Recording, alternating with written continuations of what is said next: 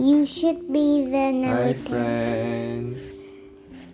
Back again with us, the Limbas, and I'm going to show you the silly word, even though you're we're not podcasting about the silly monster.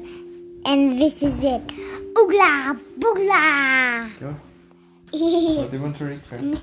about old bear, and you'll be the narrator, okay? okay? Okay, friends, let's hear mean, about old and you also be Browmo and duck and Ah, rabbit and old bear. Will I be little bear? Okay. It wasn't anybody's birthday, but Bromwell Brown had a feeling that today was going to be a special day. He was sitting thoughtfully on the window sill with his friends Duck, Rabbit, and Little Bear when he suddenly remembered that someone wasn't there who should be. Old bear. A very long time ago, he had seen his good friend Old Bear Old being bear. packed away in a box. Then he was taken up a ladder through a trap door and into the attic. The children were being too rough with him and he needed somewhere safe to go for a while. Has he been forgotten, do you think? Bramwell asked his friend.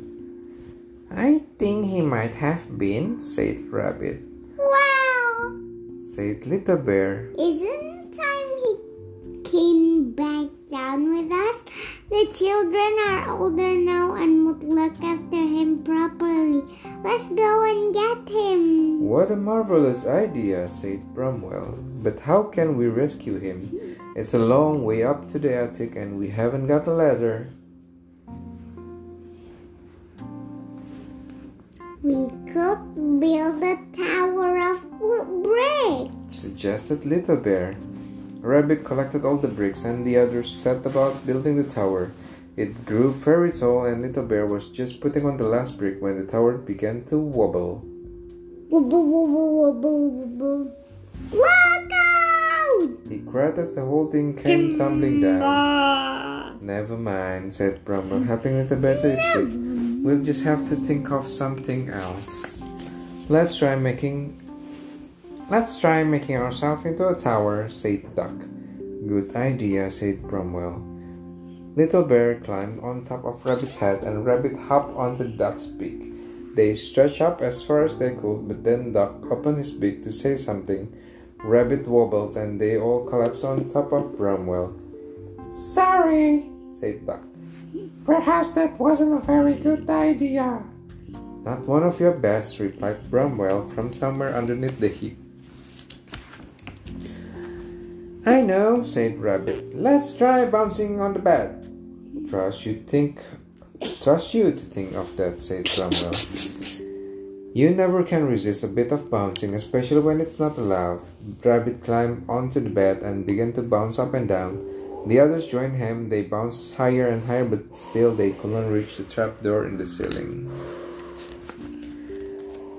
Duck began to cry. Oh dear, he sobbed. What are we going to do now? We'll never be able to rescue old bear, and he'll be stuck up there, getting lonelier and lonelier forever and ever.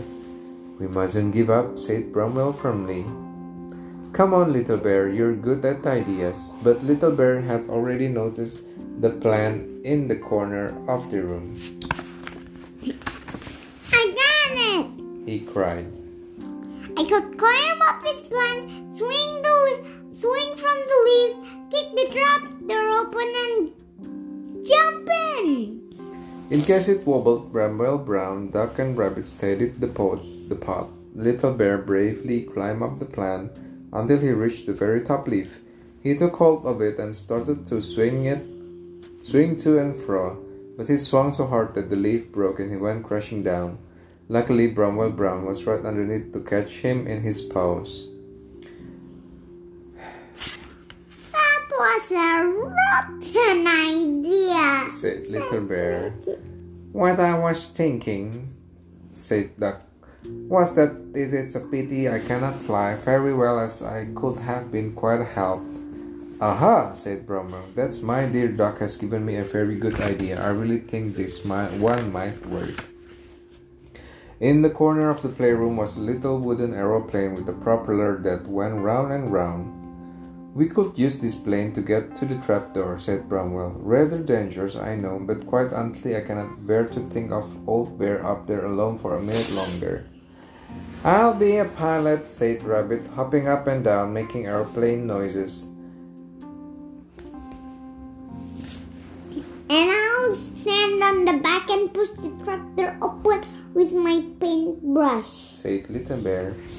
But how will you get down? asked Duck. I've already thought of that, said Bramwell, who hadn't really but quickly did.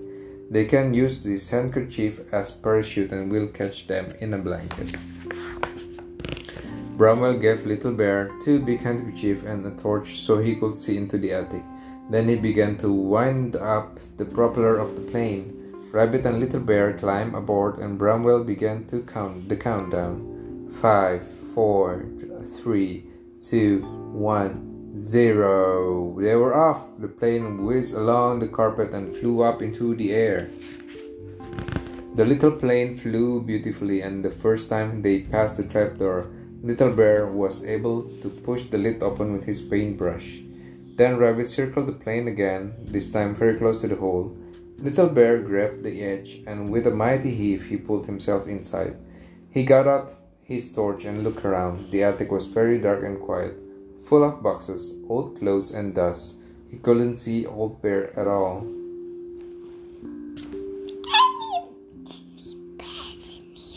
He whispered and stood still to listen. From somewhere quite near, he heard a muffled Grrr, followed by Did somebody say something? Little Bear moved a few things aside and there propped up against a cardboard box and covered in dust was Old Bear.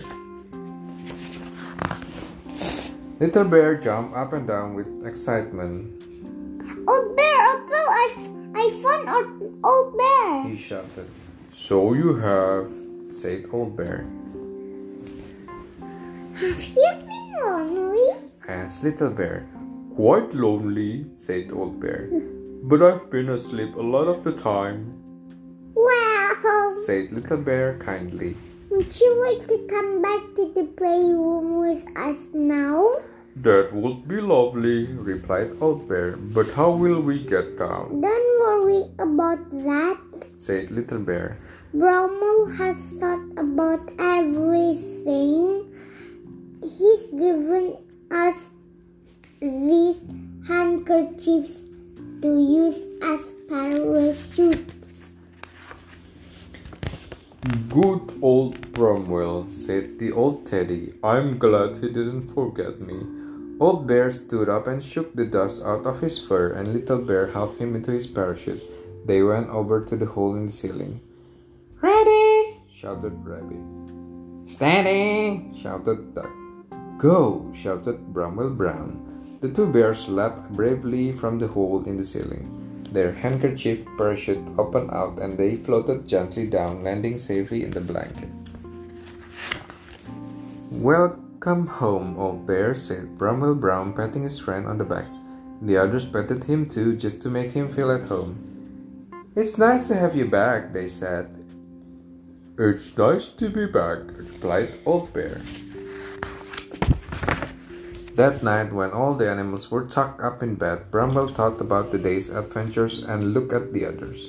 Rabbit was dreaming exciting dreams about bouncing as high as an aeroplane.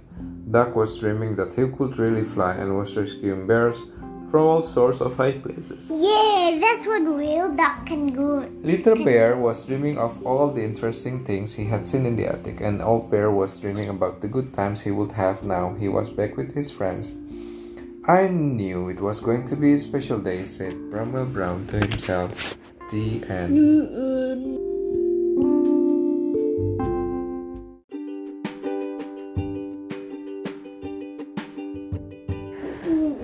That's it, friends. The story about Old Bear. What do you think, Charles?